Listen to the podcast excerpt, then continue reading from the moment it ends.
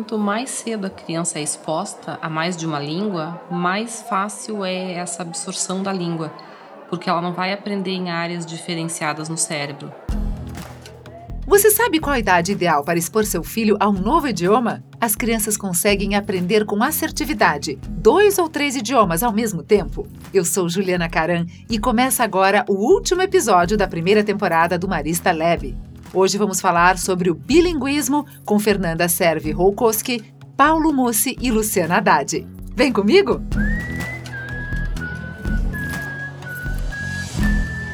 Estamos começando mais um podcast hoje falando sobre desafios do bilinguismo. Temos aqui em estúdio Paulo Mussi, da American Academy. Seja muito bem-vindo, ele é diretor e também professor titular da Escola de Negócios da PUC Paraná. Obrigado. Seja bem-vindo. Temos a Fernanda Serve Roukoski, gerente de internacionalização. Seja bem-vinda, Fernanda. E a Luciana Haddad, que é especialista em internacionalização. Olá. Tudo bem? Tudo. Então a gente vai começar de uma forma ampla. Além do idioma, quais seriam as vantagens de um ensino bilíngue ou até trilíngue? Enfim, um ensino que vá além da língua materna da criança. Isso, na verdade, vai desenvolver no aluno um potencial enorme de conhecimento, plasticidade cerebral. Ele vai desenvolver a parte cognitiva de uma maneira muito além do que a gente espera quando ele tem é, uma educação que é de uma única língua. Isso possibilita ao aluno assim um, uma amplificação enorme de campos, uh, somente agregando valores e possibilidades, habilidades que ele consegue desenvolver ao longo da vida, pelo fato de estar exposto a duas línguas ou mais. Além desses fatores cognitivos, eu acho que uma coisa muito importante da gente salientar é que o ensino bilíngue faz com que a criança entre em contato com outras culturas, outras formas de se expressar, outras maneiras de, de raciocinar, e isso desenvolve muito a empatia. Ele começa a se colocar no lugar do outro, como o outro pensa, diferente do meu pensamento, e que, que diferença é essa e como aceitar essas diferenças. Então, esse desenvolvimento da empatia, desse raciocínio, de, de se colocar no lugar do outro, é um ponto muito importante que é favorecido pelo ensino bilíngue, ou trilíngue, né, de uma outra língua.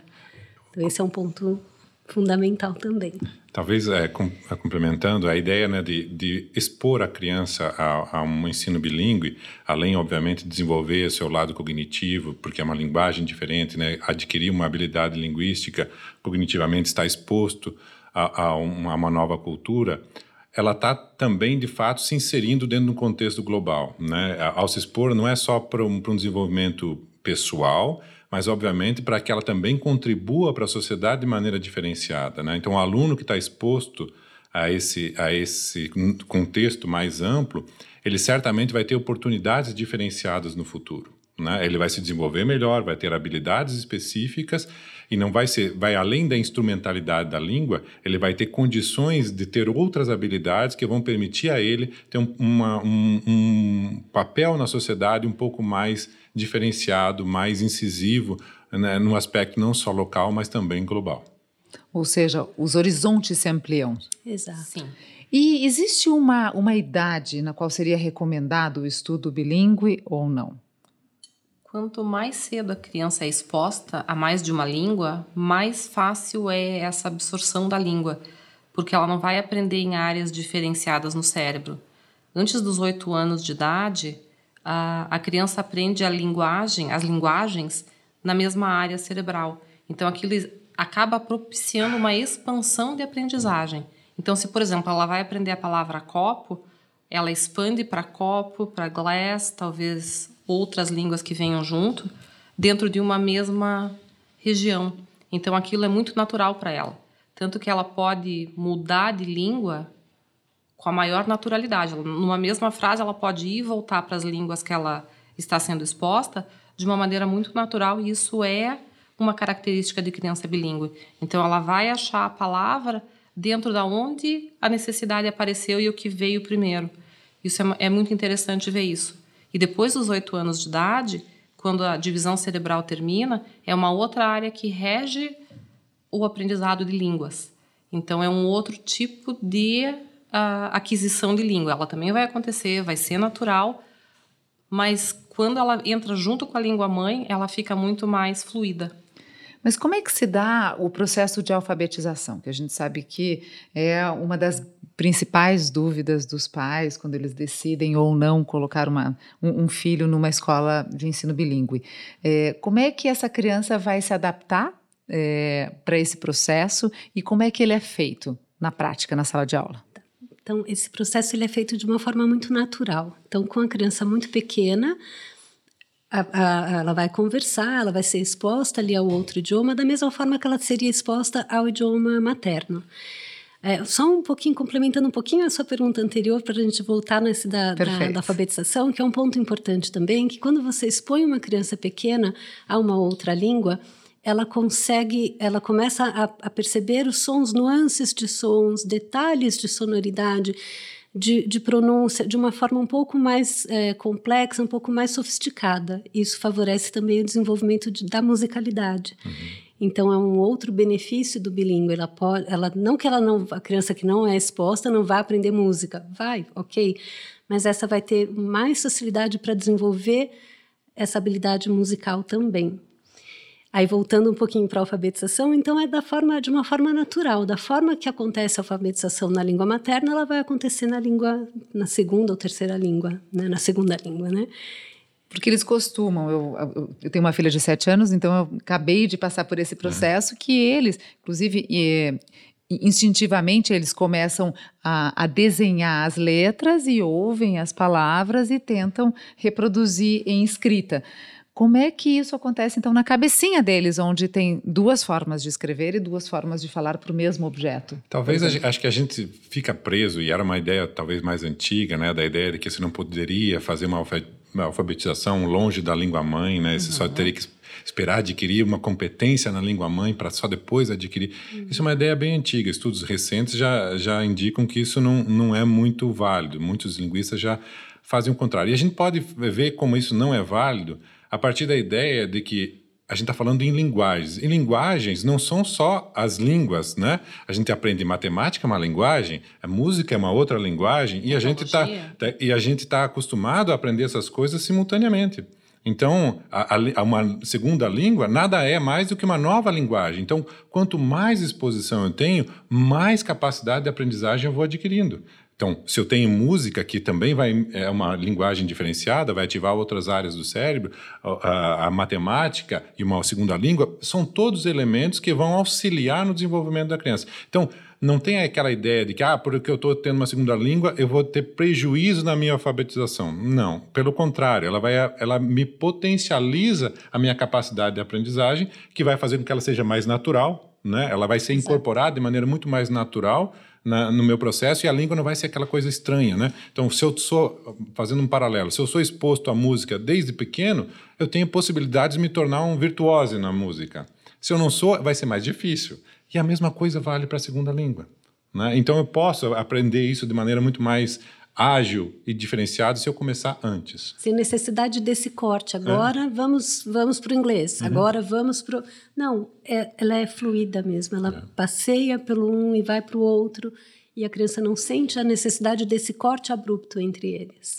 Né? Ah, é, depois eu queria que vocês é, falassem um pouco mais sobre a grade curricular, mas aí agora especificamente nessa fase, que seria essa fase dos seis anos da alfabetização, como é que é feita essa divisão das línguas dentro de sala de aula, onde a gente não tem as matérias efetivamente? Como é que é realizada?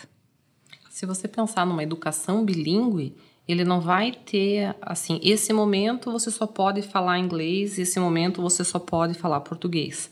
A criança vai ser exposta o que a gente acredita que funcione muito bem, até por experiência. Se ela estiver exposta a 50% do tempo à língua mãe, que isso também não pode ser ignorado, ela não pode ficar 100% a uma única língua, que seja a língua estrangeira, por exemplo. Ela tem que ter uma mescla para desenvolver essas duas línguas simultaneamente. Então, digamos que assim, a, a nossa proposta para uma educação bilíngue é ela vai ter o currículo nacional dela respeitado, em contato com a professora que vai estar falando português.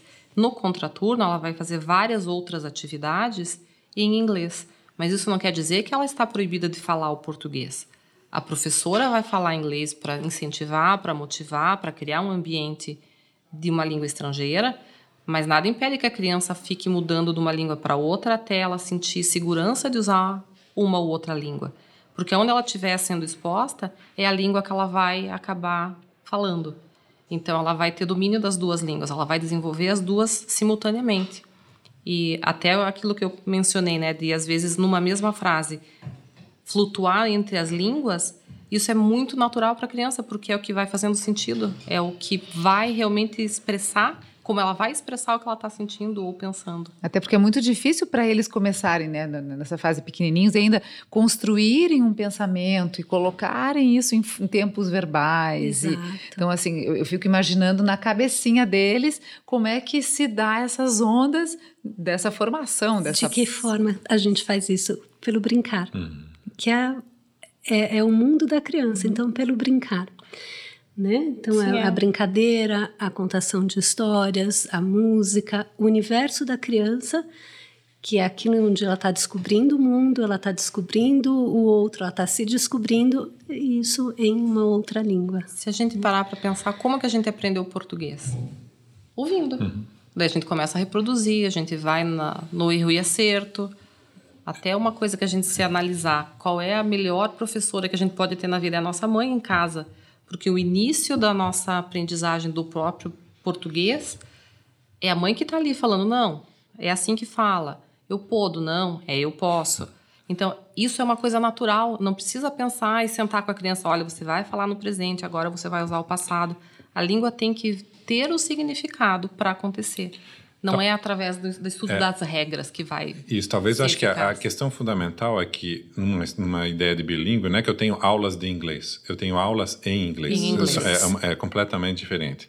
Não estou lá estudando a língua inglesa, mas eu estou usando a língua inglesa para aprender geografia, para aprender história, para aprender qualquer outra coisa, para me divertir, para brincar. Então, ela, ela, a língua se torna efetivamente algo natural, parte da minha vida. E daí ela se torna mais interessante e ela se incorpora de maneira muito mais fluida, mais flexível na vida da criança, ao invés de ser uma disciplina extra que eu estou fazendo para aprender é, que ela perde o sentido para a criança, né? Então, quando ela se Sim. incorpora, quando ela ela vira um meio de comunicação, que é o que é de fato a língua, ela não é um objeto só de estudo, ela é um meio de comunicação. Eu vou adquirindo uma competência para me comunicar sobre esse assunto nessa ou segunda língua. Então, é fundamental nesse sentido. É a diferença, acho que básica de uma escola normal, de, de eu vou aprender inglês, uma aula de inglês, ou eu vou aprender um outro assunto em inglês. Ele se torna parte do meu cotidiano e aí é mais natural todo esse processo. Eu queria que vocês falassem um pouquinho como é que ficam as questões culturais do país sede. Tanto a literatura como a prática de linguagem, elas acabam sendo prejudicadas? Como é que vocês fazem para que isso não aconteça no dia a dia? Acho que prejudicado de forma alguma. Na verdade, é um ganho que a criança vai ter, porque ela, além de aprender sobre o seu próprio, a sua própria língua, a sua própria cultura, ela vai estar exposta a uma outra cultura diferente inerente a essa língua que ela estiver aprendendo. Então, ela acaba aprendendo muito mais do que somente o que ela teria num ensino regular, que não é bilíngue. E talvez aquela ideia né, do, do a gente nos conhece ou conhece a realidade onde a gente está quando a gente está fora dela, né? adquirindo uma nova perspectiva. Então, se a gente tem um ambiente cultural, o que é a nossa cultura? A gente às vezes não consegue compreender muito bem porque a gente está imerso nela. A partir do momento que a gente tem essa possibilidade de nos colocar com uma visão extra, a gente consegue inclusive intensificar a nossa própria visão. Ser estrangeiro em casa, né? Aquela ideia de ser o estrangeiro dentro da minha própria casa, eu consigo perceber coisas que antes eram despercebidas passavam despercebidas. Então, é, um, é também um mecanismo de olhar é, e até valorizar aquilo que a gente tem de, de, de, único na nossa própria cultura a partir de um olhar também externo, exercitar essa possibilidade de olhar externo. A gente tem que flexibilizar essa grade curricular para poder inserir todos esses conteúdos. Como é que ela é feita, essa grade curricular? Bom, nós trabalhamos nossa proposta de ensino bilíngue, como a Fernanda já havia dito, é 50% do tempo em, em, na língua materna, em português, 50% em inglês. Então, por exemplo, conteúdos como de geografia, de matemática, eles não serão repetidos em inglês. Então, vamos dizer que ele estuda pela manhã os conteúdos na língua materna e no contraturno o bilíngue. Mas não é uma mera repetição de conteúdo. Então vamos ver tudo que você viu de novo ali, só que agora a gente vai ver em inglês. Não. O que vai ser feito é um, ou através de projetos ou trabalhos que, que são interdisciplinares ou um currículo que é transversal. Então ele vai usar aqueles conteúdos que ele aprendeu ali, aprofundar e trabalhar com problemas, propor soluções em inglês aprofundando a visão desses conteúdos. Então, não se prejudica, não, não, não, não, não é em detrimento, um em detrimento do outro, não, é um complementando e aprofundando o outro. Sendo que a língua, a segunda ou a terceira língua seriam sempre nesta fase é, de contraturno, uhum. aqui neste exemplo. Sim. Existem, você tem essa experiência, existem outras escolas que acabam optando por outros métodos. Sim. Poderia contar para a gente como que seria, Paulo? Existem, na verdade, diversas possibilidades. Tem escolas que são integralmente numa determinada língua ou escolas que têm até três línguas né, simultaneamente. Como a gente falou, linguagem, que ótimo. Sempre é bom adquirir essa linguagem é, e ter domínio dessa linguagem. Obviamente que, a própria linguagem mãe é também fundamental, porque é preciso atuar nessa, né, atuar nela, nessa língua, né? Acho que o fundamental é saber em, que, em como adequar isso o objetivo que cada família tem, cada criança tem, né? E o que, que, se espera a partir da educação. Não, não, não querendo só instrumentalizar a educação de maneira imediata, mas o que, que eu espero que essa educação vai de fato prover para o meu, meu filho, para a minha família, né? No caso específico, vamos imaginar é, eu sou lá diretor do American Academy, que já é o ensino superior. No ensino superior, a gente fez uma opção. Lá é totalmente em inglês, porque daí o aluno já está num nível de maturidade suficiente para fazer essa escolha. Só que, obviamente, para ele poder ingressar, ele já tem que ter o domínio do inglês antes. Então, ele já tem que ter proficiência na língua inglesa antes de ingressar lá. E daí ele tem todos os assuntos da universidade, todos eles em inglês. Mas ele, ele buscando isso é, é, antecipadamente, vai dar a ele condições de, de, de fazer essa escolha. Eu acho que uma questão fundamental, a gente falou, indo um pouco além, assim, a, Claro que todas as línguas são importantes e interessantes. Eu vou fazer é, um estudo bilíngue em espanhol, fantástico. A gente tem aqui, está perto, são todos os países aqui, é, francês, alemão, ótimo. Quanto mais línguas a gente tiver, é, é, é importante. Entretanto, eu gostaria de ressaltar a importância do inglês. É, não só porque, como uma língua de comunicação universal, quase, mas fundamentalmente porque a gente está preparando esses alunos para uma sociedade do conhecimento. E a língua do conhecimento é o inglês.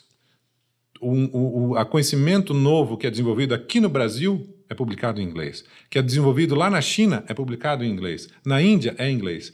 Então, se a criança quiser fazer parte dessa sociedade do conhecimento, o domínio da língua inglesa é quase que mandatório. Eu posso querer ter outras línguas, mas o inglês se eu quiser tá, ter acesso ao que tiver de mais novo no conhecimento, é fundamental nesse processo de formação. Então, nesse sentido, quando a família vai dizer, vou para um bilíngue, vou para o espanhol, porque aqui tem, tem muitas pessoas falando, vou, vou fazer uma escola bilíngue no mandarim, tem muitos, é ótimo, é fundamental, legal, mas o inglês é imprescindível na sociedade moderna. É a língua franca, né? É, é o que, na verdade, cria as pontes e quebra todas as barreiras para a gente poder aproximar as culturas e as e, diferenças. Né? Além de ser mandatório no mundo do, hum. dos, negócios, dos negócios, enfim, né? no mundo uhum. profissional. E até falando, entrando um pouquinho nessa seara, vocês acreditam que uma criança vinda de uma educação bilíngue tenha mais flexibilidade ao trabalhar a, multi, a, a multidiversidade já desde pequenininha, desde cedo? Sem dúvida. Isso vai propiciar essa criança a aceitação das diferenças com outro olhar, ela vai desenvolver um pensamento crítico com muito mais, vai ser muito mais apurado, porque ela vai ter acesso a essas diferenças, ela vai conseguir se tornar realmente, como a gente já tinha mencionado, um cidadão global, e isso traz muita flexibilidade para toda a postura que ela vai assumir como um profissional futuramente. Então, essa talvez seja uma das grandes vantagens competitivas. Exato, talvez. ela aprende a pensar em outras perspectivas. Ela sai daquela, como nós já uhum. estávamos conversando anteriormente, ela sai daquela perspectiva dela, pequena, local, não pequena, mas enfim, local, ali, limitada. Uhum. É, e ela vai, ela aprende a expandir essa perspectiva. Ela aprende a olhar mesmo para o outro, para problemas que não são necessariamente os problemas que afligem naquele momento, mas aflige o outro. Então, se aflige o outro, é um problema meu também. Uhum. Então, isso traz eh, para a criança uma, uma, uma, vantagem imensa de se colocar no mundo como uma pessoa imprescindível para o mundo.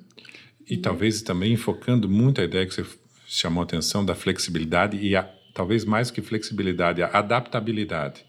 Né? Quando eu, consigo ter essa visão do outro, eu estou preparado a me adaptar a novos contextos, porque eu estou sendo exposto a novos contextos e eu tenho que me adaptar a eles. Né? Eu tenho que criar essa, essa, essa capacidade de me adequar, me, me adaptar a essa, essa nova situação que está sendo colocada e vou desenvolvendo com isso uma competência que é fundamental na sociedade moderna. Né? Essa capacidade, a sociedade muda uma, uma velocidade gigantesca e quem vai ter de fato sucesso nessa nova sociedade são aquelas pessoas que conseguem se adaptar, né, conseguem se adiantar a essas, essas mudanças, têm a flexibilidade e resiliência para continuar tendo, é, se colocando, colocando as suas ideias, colocando as suas seus pontos de vista e contribuindo de fato para a sociedade.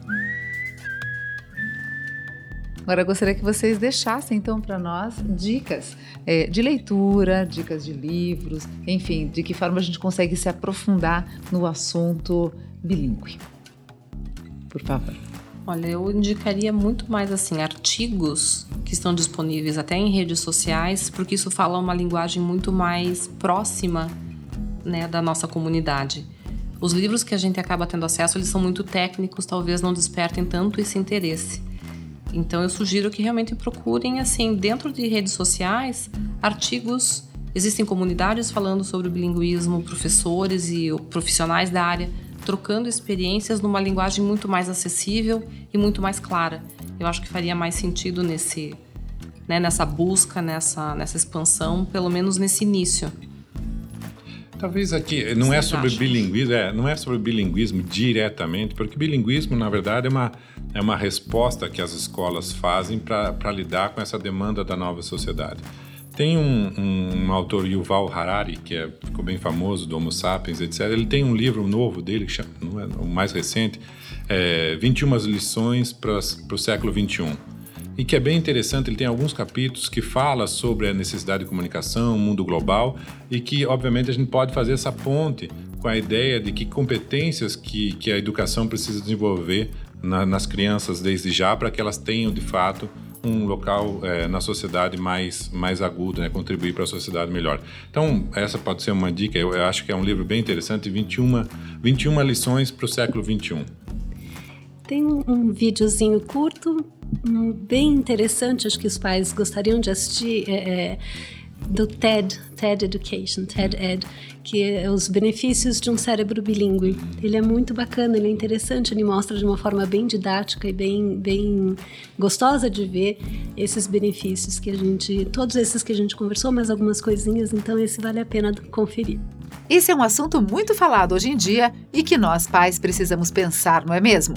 Como sempre, você encontra os links mencionados aqui na descrição do episódio, ok? Moral da história. Nós já sabemos que o domínio da língua inglesa na nossa sociedade é quase obrigatório, alright? Então, diante do que ouvimos hoje e também da nossa preocupação em preparar bem os nossos filhos para o mundo, podemos perceber que ter contato com outras línguas e culturas é essencial para a aprendizagem, crescimento e desenvolvimento deles. Cursos, livros, viagens, filmes, museus. Comece a introduzir o seu filho nesse universo e você verá que esse aprendizado se torna natural.